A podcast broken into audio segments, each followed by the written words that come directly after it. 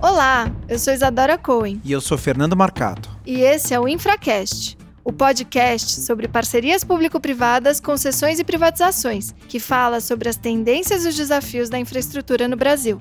Se você é um profissional interessado na área de privatizações e infraestrutura, ou um jornalista que cobre essa área, ou talvez um estudioso sobre o tema, esse é o seu podcast. O nosso bate-papo de hoje é com Rogério Seron, que, dentre os diversos cargos públicos exercidos, ele foi subsecretário do Tesouro do município de São Paulo, foi também adjunto e secretário de Finanças do mesmo município, secretário adjunto da Secretaria da Fazenda do Estado de São Paulo e atualmente é presidente da SP Parcerias, que é a entidade do município de São Paulo responsável pela estruturação e modelagem dos projetos de infraestrutura naquele município. Ouvir o mercado é importante. Importante não, é fundamental. Você vai blindando para dar segurança jurídica e um modelo de negócio que se encaixe na percepção dos investidores. Por exemplo, a gente enfrentou uma discussão muito complicada sobre um fake news. Então, olha, o Parque Ibirapuera vai receber uma pista de automobilismo. Essa discussão tem que ser feita. No caso de PPPs, mais ainda. Todos os entes têm dificuldade de estruturar garantias. Tem noção da dimensão da ineficiência ou das oportunidades de eficiência que se pode ter com esse tipo de projeto de concessão ou mesmo de PPP PPP. É uma plataforma que pede serviços, a população não tem serviços. Você tem uma taxa enorme de mortalidade, não só de projetos, mas também de PMI. Várias concessões com a questão do risco político, isso acontece, então precisa ser endereçado nos editais. O município hoje arrecada mais de 100 milhões por ano com a regulamentação desse serviço, enquanto vários outros municípios queriam proibir o avanço da tecnologia. Ninguém conhece tudo de todos os setores, é impossível. Aquilo que não está sendo capturado pelo poder público está sendo capturado por alguém.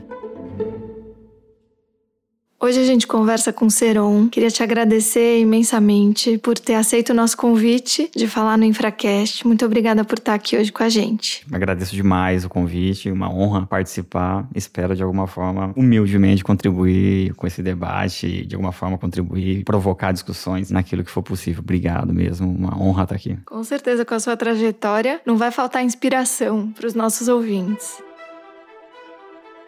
Seron, queria que você contasse um pouquinho desse seu último desafio à frente da SP Parcerias, como tem sido e se puder falar um pouquinho sobre os projetos que vocês têm tocado, o pipeline de projetos do município de São Paulo, seria ótimo para o nosso ouvinte. Tá legal. Bom, o, o Programa Municipal de Desestatização do município de São Paulo ele é bastante ousado, um conjunto eclético de projetos, e projetos que são, de certa forma, inovadores, então eles, de alguma forma, começam a abrir mercado, assim como foi feito lá atrás, quando foi estruturada a PPP de iluminação pública no município de São Paulo, e que hoje, a PPP de iluminação pública, vamos dizer, o grande drive de PPPs no Brasil atualmente. Nós assinamos, no final do ano passado, a primeira concessão de parques urbanos do Brasil, que reúne não só o Parque Ibirapuera, enfim, que é totalmente conhecido pelo Brasil todo, mas também outros cinco parques da periferia de São Paulo, com um conjunto grande de, de melhorias, de serviços, sem qualquer tipo de cobrança de usuário. Então, assim, são modelagens, uma modelagem que exige uma criatividade, uma busca de, de fonte de receitas para viabilizar um projeto como esse. Por exemplo, também outro que já foi estruturado, já, nós já tivemos a licitação concluída, que foi a, a concessão do estacionamento rotativo, no fundo conhecido como Zona Azul, né? que também é algo que é replicável a todas as capitais, a, a grandes municípios. Foi uma provavelmente uma das maiores concessões do Brasil também. É, ela envolveu uma outorga de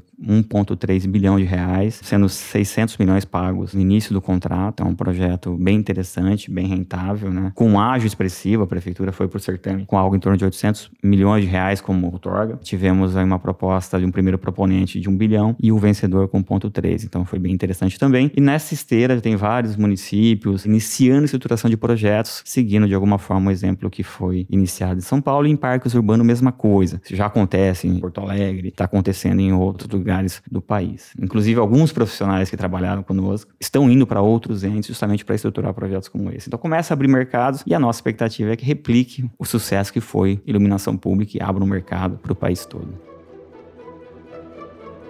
Serão, em termos de modelo, né, forma de estruturar esses projetos, eles são PPPs, eles são concessões de serviço público ou eles são concessões de uso? Porque a minha impressão é que nos projetos municipais, essa ideia de utilizar da infraestrutura municipal ou viabilizar empreendimentos mobiliários associados é algo importante. Como que a prefeitura estruturou os projetos, ou se você quiser citar alguns deles com essa dimensão? Nós temos um portfólio que reúne um pouco de tudo. Então tem desde PPPs, concessões de serviços públicos a concessões de uso. Então, por exemplo, os parques urbanos ou serviço de estacionamento rotativo é uma concessão de serviços públicos, bem caracterizado. Interlagos, por exemplo, nós estamos com esse edital na rua, o complexo do Interlagos é um equipamento bastante conhecido, é uma concessão de uso. Embora tenha o automobilismo, ele não tem todas as características para se enquadrar como um serviço público, a gente optou por fazer uma concessão de uso. E nós temos o PPPs, como de terminais urbanos, que também é uma coisa nova, inovadora. O edital está publicado, teremos o certame daqui, provavelmente daqui uns 30, 40 dias, e ele envolve uma contraprestação por parte do município, mas num arranjo que, do ponto de vista não só econômico, mas como de qualidade de serviço, muito melhor do que o atual. Então, para ter ideia, em terminais, a prefeitura gasta hoje, com o serviço que já é terceirizado, algo em torno de 250 milhões de reais por ano, operação desses terminais, para manutenção, etc. Com a PPP, a contraprestação máxima vai ser um pouquinho menor de 190 milhões. Então, tem uma economia expressiva, além de quase meio bilhão de reais em investimentos, requalificação, enfim, tem um avanço importante. E além disso, tem uma inovação importante que é a obrigação de empreendimentos ou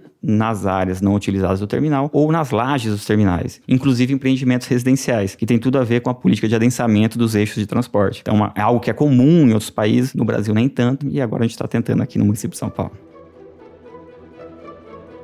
Deixa eu explorar essa questão dos terminais, porque a gente roda muito o Brasil, né? E nos mais de 5 mil municípios, todos têm um terminal de ônibus, né? Acho que um ponto importante que você traz na sua fala é que para a decisão de se fazer um modelo de concessão de PVP, é feito, obviamente, o levantamento de quanto se gasta já com isso, né? Que acho que às vezes alguns municípios não têm essa dimensão. Ele fala, não, eu vou fazer uma PVP, isso vai custar muito caro. Tá bom, mas quanto já custa? Queria entender como que é o desafio de vocês levantarem essas informações dentro da prefeitura que eu sei que não é algo simples. E se você puder descrever um pouco essa ideia da habitação associada ao terminal, é uma habitação popular ou é algo que pode ser explorado para habitação de mais alto nível? Me explica um pouquinho como funciona. Bom, a primeira questão que no fundo vai cair sobre a discussão do Vale for Money é importantíssima, ela tem que ser feita para cada um dos projetos, independente de ser uma PPP ou, ou mesmo concessão. Estou até adiantando aqui, mas provavelmente vai ser publicado aí no final de semana, no sábado ou, ou no início da semana que vem, o edital da concessão do serviço cemitério materiais funerários e de cremação do município. Hoje o serviço ele é relativamente equilibrado. A prefeitura, com o que ela cobra do usuário, ela consegue manter o serviço, mas não consegue manter uma qualidade de serviço nem manter os equipamentos com a qualidade necessária. Não à toa, o prefeito diz em todas as entrevistas que ele considera o pior serviço público prestado pelo município de São Paulo, serviços cemiteriais funerários. E ali tem uma discussão, bom, então se ele é equilibrado, vale a pena repassar por um privado? Vale. Então a gente mostra que com a concessão você vai ter um ganho não só de investimentos, de melhoria de serviço, mas um retorno do ponto de vista econômico muito maior em termos de outorga do que você tem atualmente. Inclusive com órgãos de controle, uma discussão que ocorre em todos os projetos e ela é válida para qualquer município. Essa discussão tem que ser feita. No caso de PPPs,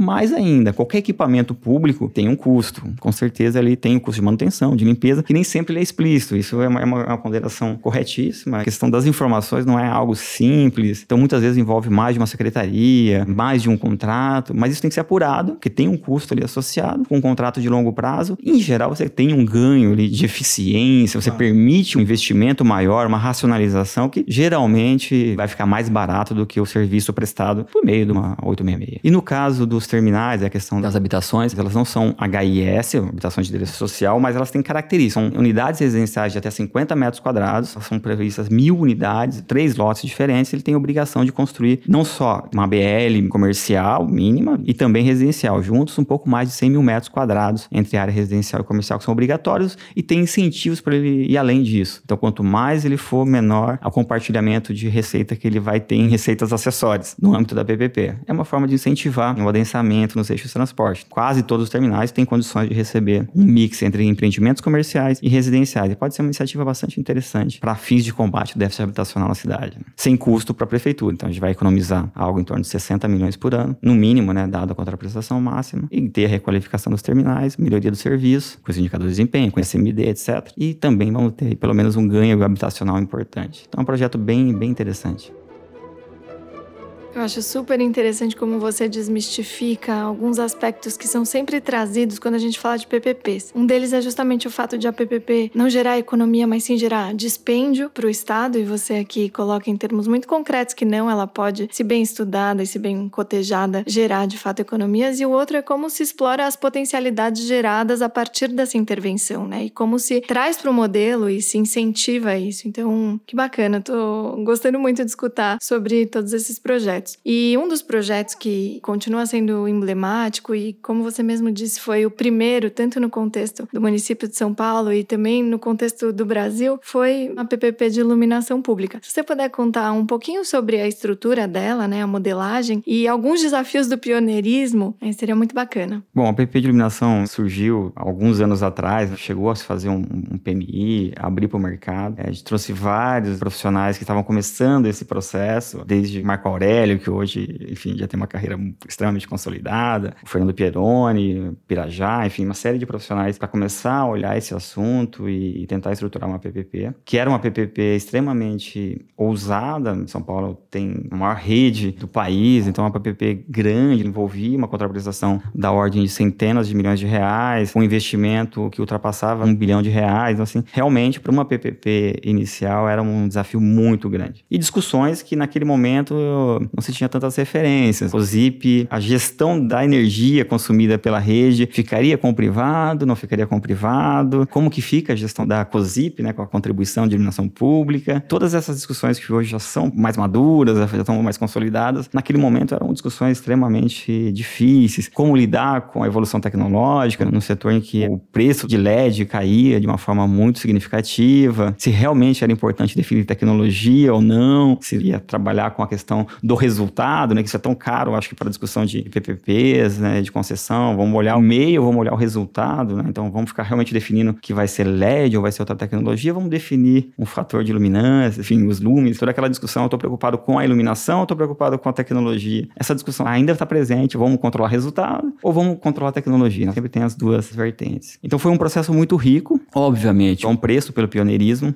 a estrutura de garantias continua sendo no país, obviamente, também chovendo uma olhada, uma discussão que é presente até hoje, mal resolvida, né? Todos os entes têm dificuldade de estruturar garantias, pelo menos os entes subnacionais têm dificuldade. Dependendo do porte do projeto, não é tão simples conseguir uma garantia que realmente funcione, do ponto de vista de financiabilidade do projeto, enfim. E naquele momento, lá atrás, acabou se tomando algumas decisões que, que tiveram seu custo. Por exemplo, a estrutura de garantias, ela não era robusta o suficiente, isso afastou investidores naquele momento. No início, tinham pelo menos uma dezena de interessados de vários lugares do mundo, enfim, do Brasil e fora dele, investindo pesado no olhar sobre o projeto. Obviamente, é uma discussão longa, teve discussões com órgãos de controle sobre se poderia conceder ou não garantias relacionadas à COSIP naquele momento. E aí chegou um momento em que houve uma decisão da administração de prosseguir com o projeto, mesmo sem ter, de fato, uma estrutura de garantia que fosse robusta o suficiente. Isso acabou afastando, na minha percepção, um pouco do interesse de alguns players, mas mesmo assim houve uma concorrência, só que depois teve um processo de judicialização, enfim, um processo longo, que eu acho que boa parte dos que acompanham o setor conhece essa discussão, e ela se arrasta até hoje. O contrato, por uma liminar do STJ, ele foi retomado o contrato dessa licitação anterior. O município chegou a estruturar uma nova licitação, fez consulta pública essa nova licitação. Quando estava na iminência de, de publicar o novo edital, ocorreu essa reversão de uma decisão que tinha ocorrido aqui no TJ de São Paulo, e o contrato acabou sendo assinado e está no início da operação, enquanto vários outros entes já têm é, redes modernizadas no âmbito de PPPs de iluminação pública, e todas elas seguiram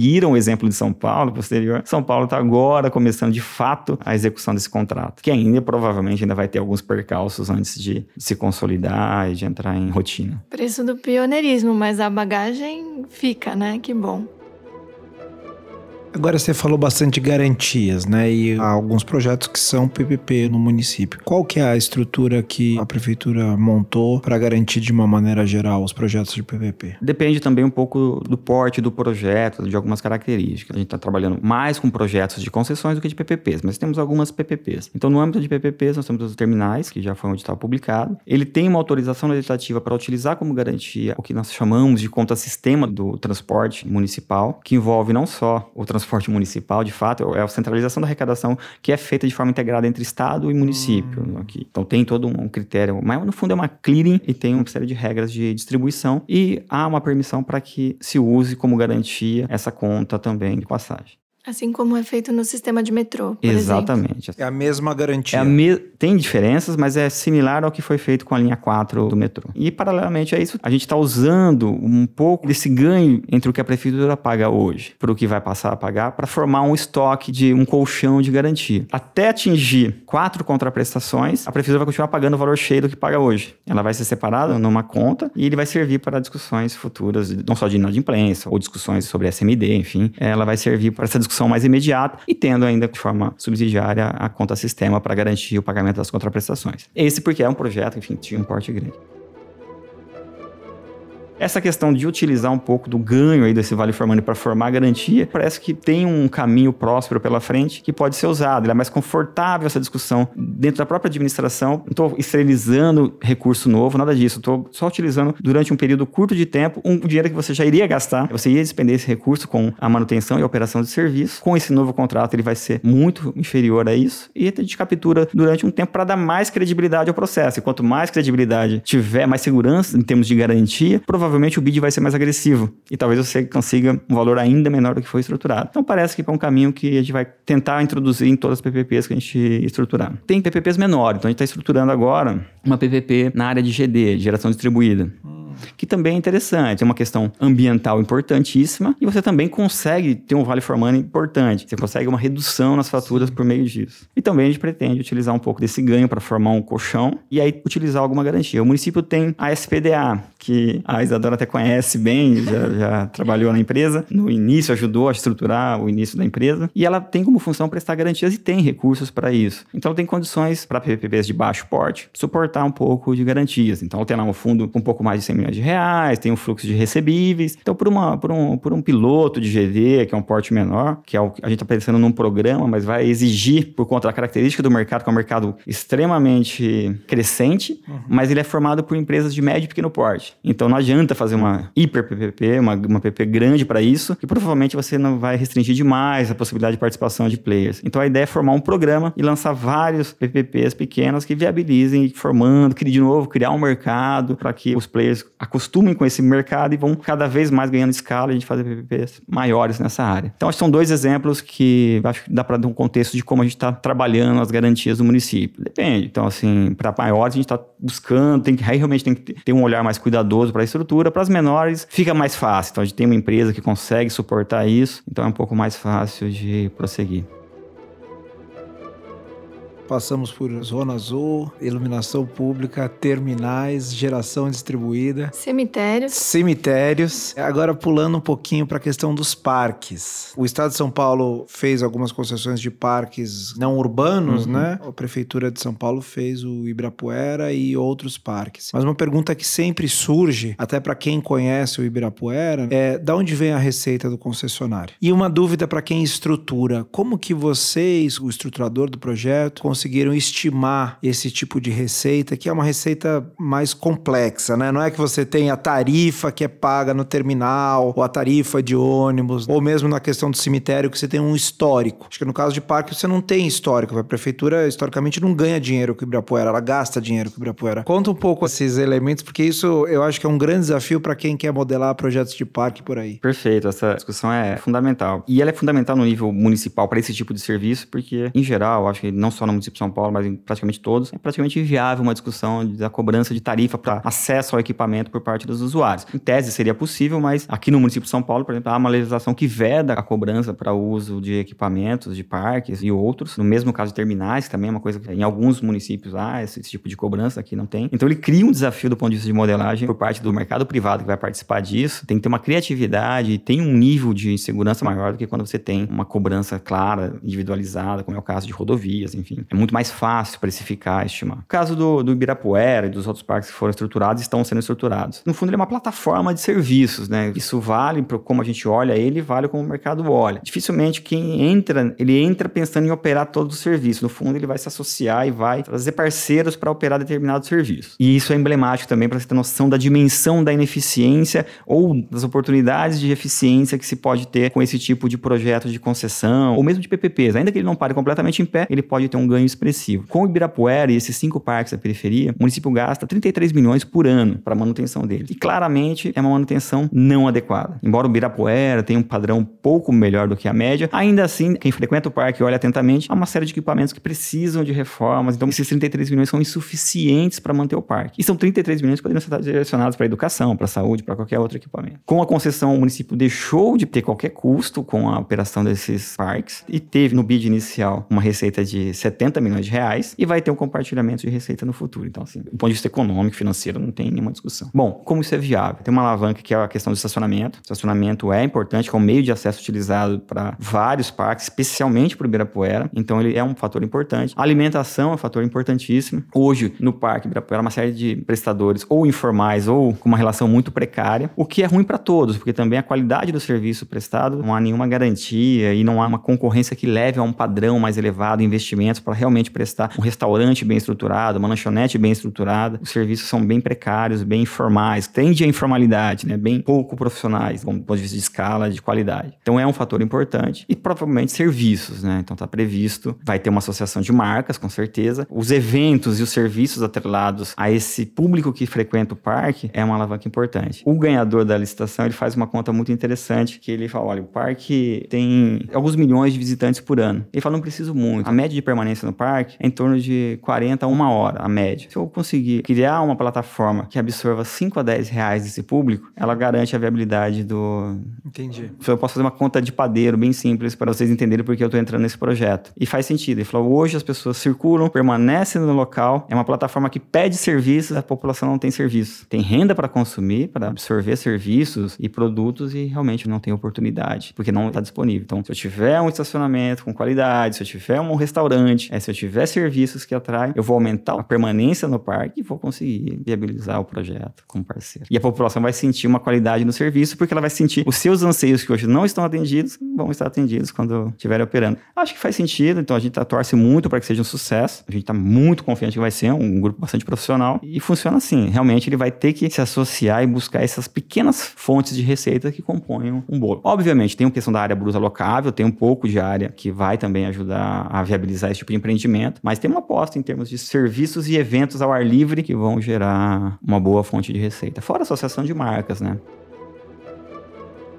Eu tenho a impressão que os projetos municipais, eles estão muito suscetíveis à percepção do usuário, mais ainda do que os projetos que são feitos em âmbito estadual ou, enfim, federal. Não sei se você tem a mesma percepção, porque você, assim como eu, também passou por ambas as administrações. E eu vejo na sua fala que os seus projetos ou a estruturação que vocês fazem, ela é muito atenta às inovações, porque, de fato, os usuários são os primeiros que aderem às inovações e eles demandam isso do setor público.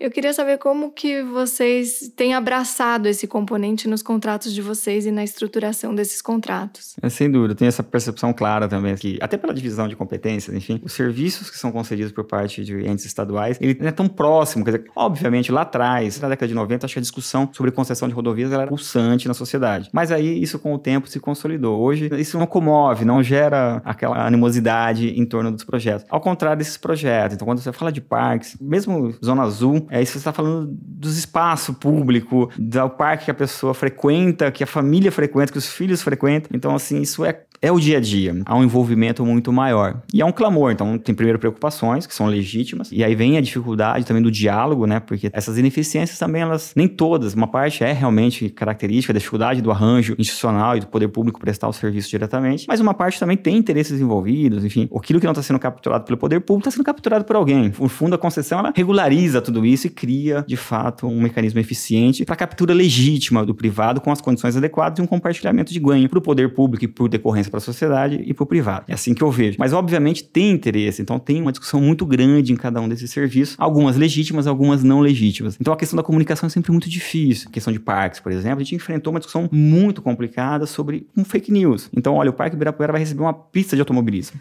vai ser aterrado o lago do parque, vai ser construído um prédio. Então, assim, são discussões, assim, claramente proibidas. Assim, não tanto faz a gente, se o estruturador tivesse a intenção ou não de fazer isso. É, obviamente, é, Parque Ibirapuera é tombado, você não consegue remover uma árvore. Mas é uma discussão difícil, porque as pessoas não sabem. O usuário que está lá circulando com a sua família fala, bom, é verdade que vão derrubar as árvores e vão concretar tudo e vão fazer uma pista de automobilismo aqui dentro. É terrível, assim. Isso é uma discussão legítima? Não é. Eu acho isso é realmente absolutamente antiético, mas ela ocorreu. E é difícil, então, a questão da comunicação. E ele fica próximo das pessoas, então gera animosidade, uma preocupação muito grande. Então é um desafio importante. Por um lado, a questão de atender os anseios da população é muito importante. E às vezes são coisas pequenas, mas assim, que são imperceptíveis para quem não faz parte da comunidade, está longe, mas quando você ouve, está um pouco mais perto, tem essa percepção, coisas pequenas fazem toda a diferença. Então, seja a entrada do parque, essa questão deste equipamento tem um simbolismo, então tem que ter um cuidado. Então, por exemplo, na questão dos cemitérios, na consulta pública a gente recebeu de uma forma muito forte uma preocupação com jazigos que têm um simbolismo religioso. Ele é um meio termo, ele tem um apelo para a comunidade local, mas ele não se enquadra no conceito de um valor histórico de mortos políticos, presos políticos, e tem um regramento sobre isso, mas tem um simbolismo para a comunidade. Então, eu falei, isso tem como preservar, porque ele não é de ninguém. O concessionário vai poder destruir esse jazigo, isso aqui é importante, as pessoas, por alguma razão, alguém da comunidade que faleceu e tem um simbolismo que é, enfim, tem milagres, ou de alguma forma comove a, a comunidade, não tem impacto algum com a concessão, mas ao garantir que isso vai ser preservado e vai ser não só preservado, mas como melhorado, vai ter que ser cuidado, tem um regulamento específico para isso, algo que não impacta nada a concessão e cria uma tranquilidade maior para o anseio local. Então são pequenas coisas que, em geral, grandes concessões, assim, que são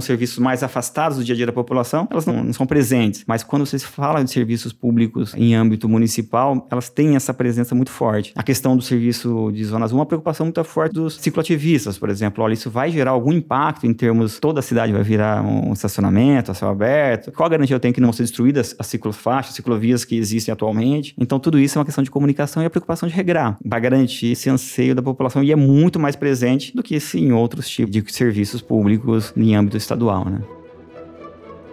E uma questão também que eu vejo muito presente na sua fala é sobre como vocês estão atentos ao que o mercado fala. Você parece conhecer muito bem o seu mercado para cada um desses serviços que estão sendo concedidos, né, ou objeto de parcerias. Queria saber como que é feito esse diálogo entre a SP Parcerias e os privados em cada um dos momentos de estruturação desses projetos. E se eu puder complementar, a minha sensação é que dependendo do tipo de projeto, você tem uma incerteza muito grande quanto o potencial de geração de receita. Não que ele não vai gerar, mas que ele pode gerar 10 ou ele pode gerar 100. E essa é uma variável que eu acho que quando você estrutura, você precisa se preocupar, mas não dá para você cravar que é 10 ou que é 100. Como que vocês conversam, né? E como vocês convivem com essa incerteza. Ótimas perguntas. Bom, a questão do diálogo. Primeiro que é fundamental, né? Assim, quem estrutura ou tenta avançar com projetos sem se abrir para um diálogo. E no fundo, não existe antagonismo. Na verdade, você está buscando uma parceria de longo prazo. E você busca uma parceria de longo prazo sem um diálogo, sem entender. Não quer dizer que você vai ceder ou não vai preservar o interesse público. Mas você precisa entender se há mercado já estruturado para aquele tipo de serviço, para aquele tipo de equipamento, negócio que você está buscando. E se não existe, como você aproxima ao máximo. Ou como você cria as condições para que o mercado entenda que aquilo vale a pena realmente de investir e participar de um mercado novo. Então, a gente tem primeiro os mecanismos tradicionais, PMIs da vida, a gente utiliza pontualmente também, de novo, com a preocupação de não gerar descrédito, que é um instrumento que virou em um momento uma panaceia, de uma forma descontrolada e não estruturada. Se tinha a passagem de uma ideia de projeto para um PMI era imediata, como se a outra parte não fosse investir recursos e depois boa parte deles não se materializaram em contratos, e você tem uma taxa enorme de mortalidade, não só de projetos, mas também de PMIs. E, obviamente, todas as consultorias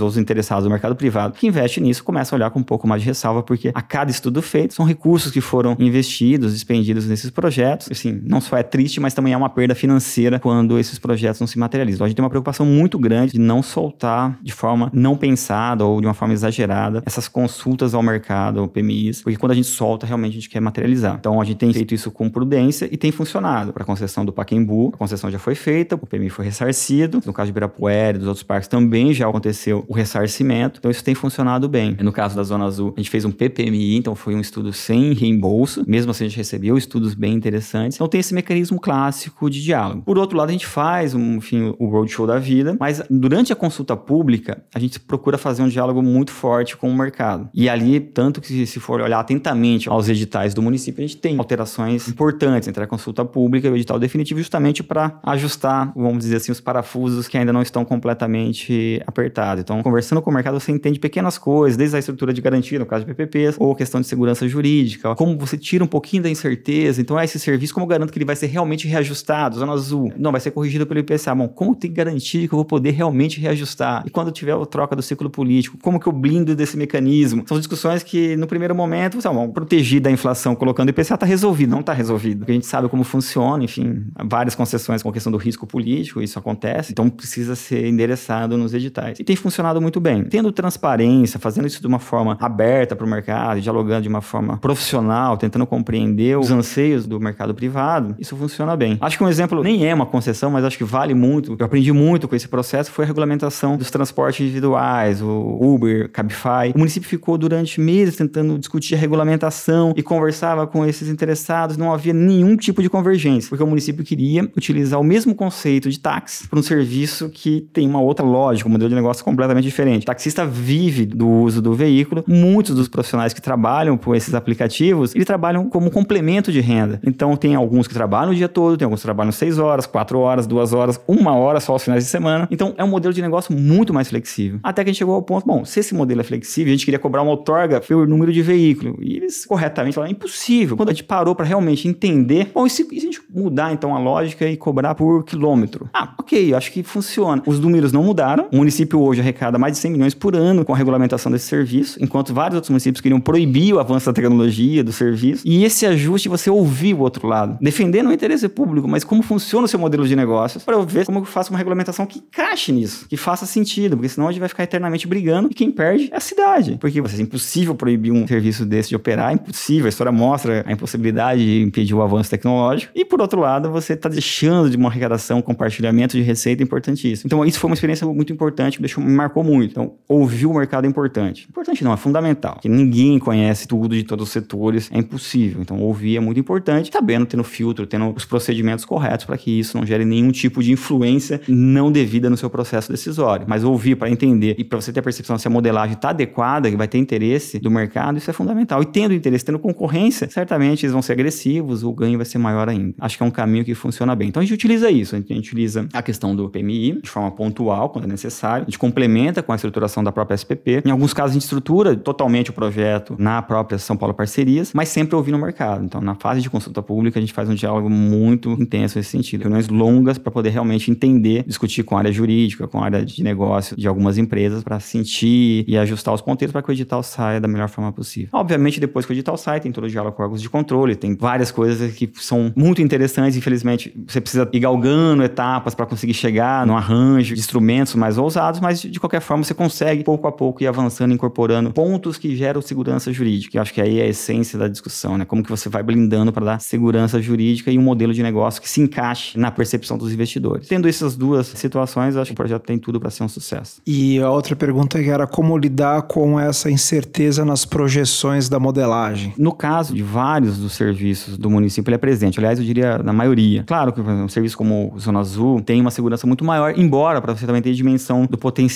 de ganho. Hoje é um serviço que é individualizado e cobrado do usuário, mas ele tem uma taxa de inadimplência ou evasão de nada menos que 50%. Então, de forma aleatória, numa rua, se você olhar os carros, provavelmente metade deles não recolheram aquele valor. Então, claramente, tem uma fiscalização que é ineficiente, que é impossível, porque ela é manual. Um agente de fiscalização ele vai procurando a esmo qual veículo está regular ou não. Então, você tem todo um avanço de tecnologia que você pode utilizar, etc. É, mas é um caso em que também você tem uma incerteza se é possível, até onde é possível ir uhum. é, com essa eficiência. A demanda é clara, mas você, você ter essa dimensão não é tão simples assim. Até quanto dá para chegar? Em quanto tempo? Porque tudo isso afeta. E é uma concessão relativamente curta, são 15 anos. Então, você tem que avançar rápido para consolidar o modelo e, ter o retorno. Cemitérios também é, tem uma previsibilidade muito maior, mas tem que nem parques, é uma questão difícil. E quantos parques urbanos têm um modelo como esse? Nenhum.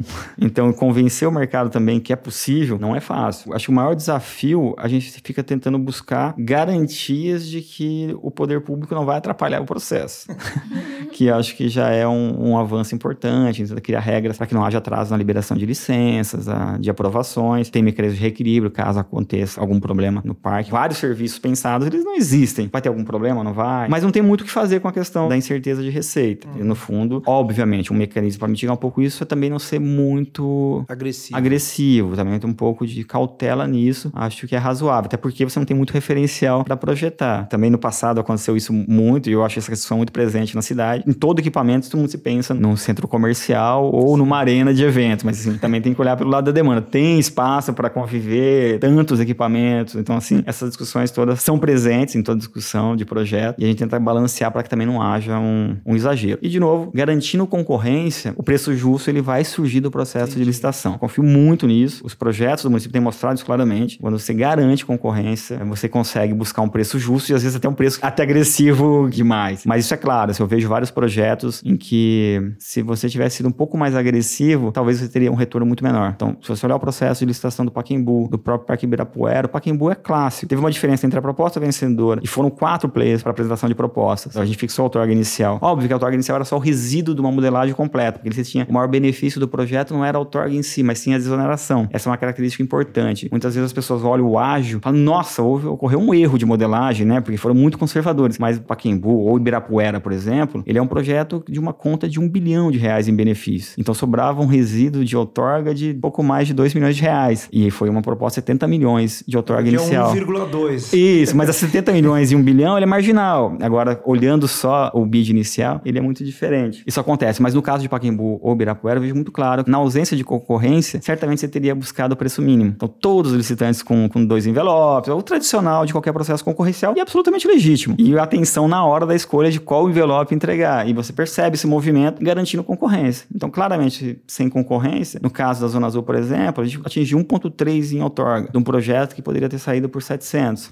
É muita coisa. Então, assim, na ausência, se você tivesse buscado 1.1, você teria deixado 200 milhões de reais na mesa. Claro. Então, assim, essa questão, mesmo com órgãos de controle, a gente discute muito. A gente usa estudos, o Ministério da Fazenda fez alguns estudos muito interessantes sobre isso, mostrando, inclusive, que era interessante você utilizar um MOC diferente do ideal, justamente para promover a concorrência. Posso usar um pouquinho maior do que realmente o calculado, justamente para atrair concorrência. Fez um estudo bem interessante, levantando várias experiências em outros países, em que isso é feito. Porque você atrai muito o mercado e no processo concorrencial, você consegue uma taxa melhor do que que você tinha calculado, você tinha buscado. Então, eu acredito muito no processo concorrencial. Então, você tem que garantir Entendi. chegar no certame com concorrência. Garantindo isso, obviamente, esse preço mínimo ele tem que garantir um vale for money. Então, garantindo um benefício econômico melhor do que a situação atual, eu acho que está dadas as condições para você tentar atrair o máximo possível de concorrência e aí sim buscar o maior retorno para o ente. Né? E você sempre tem a possibilidade de compartilhar receitas extras que venham a ser geradas ao longo do projeto E, também, e né? isso é uma forma também que a gente utiliza e a gente também tenta, em alguns casos, receitas acessórias que você não consegue prever o potencial delas. Então, por exemplo, o caso da Zona Azul. É possível que o concessionário ofereça a possibilidade do usuário ter um seguro naquele momento. Fala, olha, tudo bem, são R$ 4,50 ou 5 reais o, o ticket para você estacionar, mas por R$ 5,50 eu garanto que se o carro for roubado, eu te dou um seguro para ou de um dano, etc, enfim, algo do tipo. É, isso pode acontecer. Provavelmente é um serviço que de alguma forma pode surgir. Quanto vale? É muito difícil de mensurar em como vai ser introduzido, como ele vai ser recebido, como ele vai ser absorvido ao longo do tempo. Então a gente optou por deixar uma série de serviços pré-autorizados, mas ele vai ter que apresentar uma proposta à parte, aí vai ser discutido o compartilhamento de receita. Que interessante. É uma forma de também, primeiro, não ser usado demais, e aí você não tem referência para uma discussão técnica, Claro. e aí é muito difícil discutir isso, por exemplo, mesmo com órgãos de controle, quanto vale um serviço desse? Aí você fica numa situação também, qualquer número que for inserido, ele não tem um embasamento técnico muito forte. Ele é facilmente contraposto, no fundo, com uma outra opinião, Uhum. é, e não fatos. Você não tem histórico, não tem referência. Como você precifica um serviço desse? Então a chance de errar para cima é enorme, porque na dúvida, até pela pressão que o setor público tem, você é obrigado a colocar um valor maior do que o real, para não ser responsabilizado depois por ter gerado algum tipo de prejuízo ou errado. Então a gente prefere, naquilo que a gente não tem referência, deixar pré-autorizado, e aí se o concessionário quiser realmente prestar ele, ele é uma discussão de compartilhamento à parte. A gente fixa, em geral, no mínimo um compartilhamento de 5% e depois se discute qual o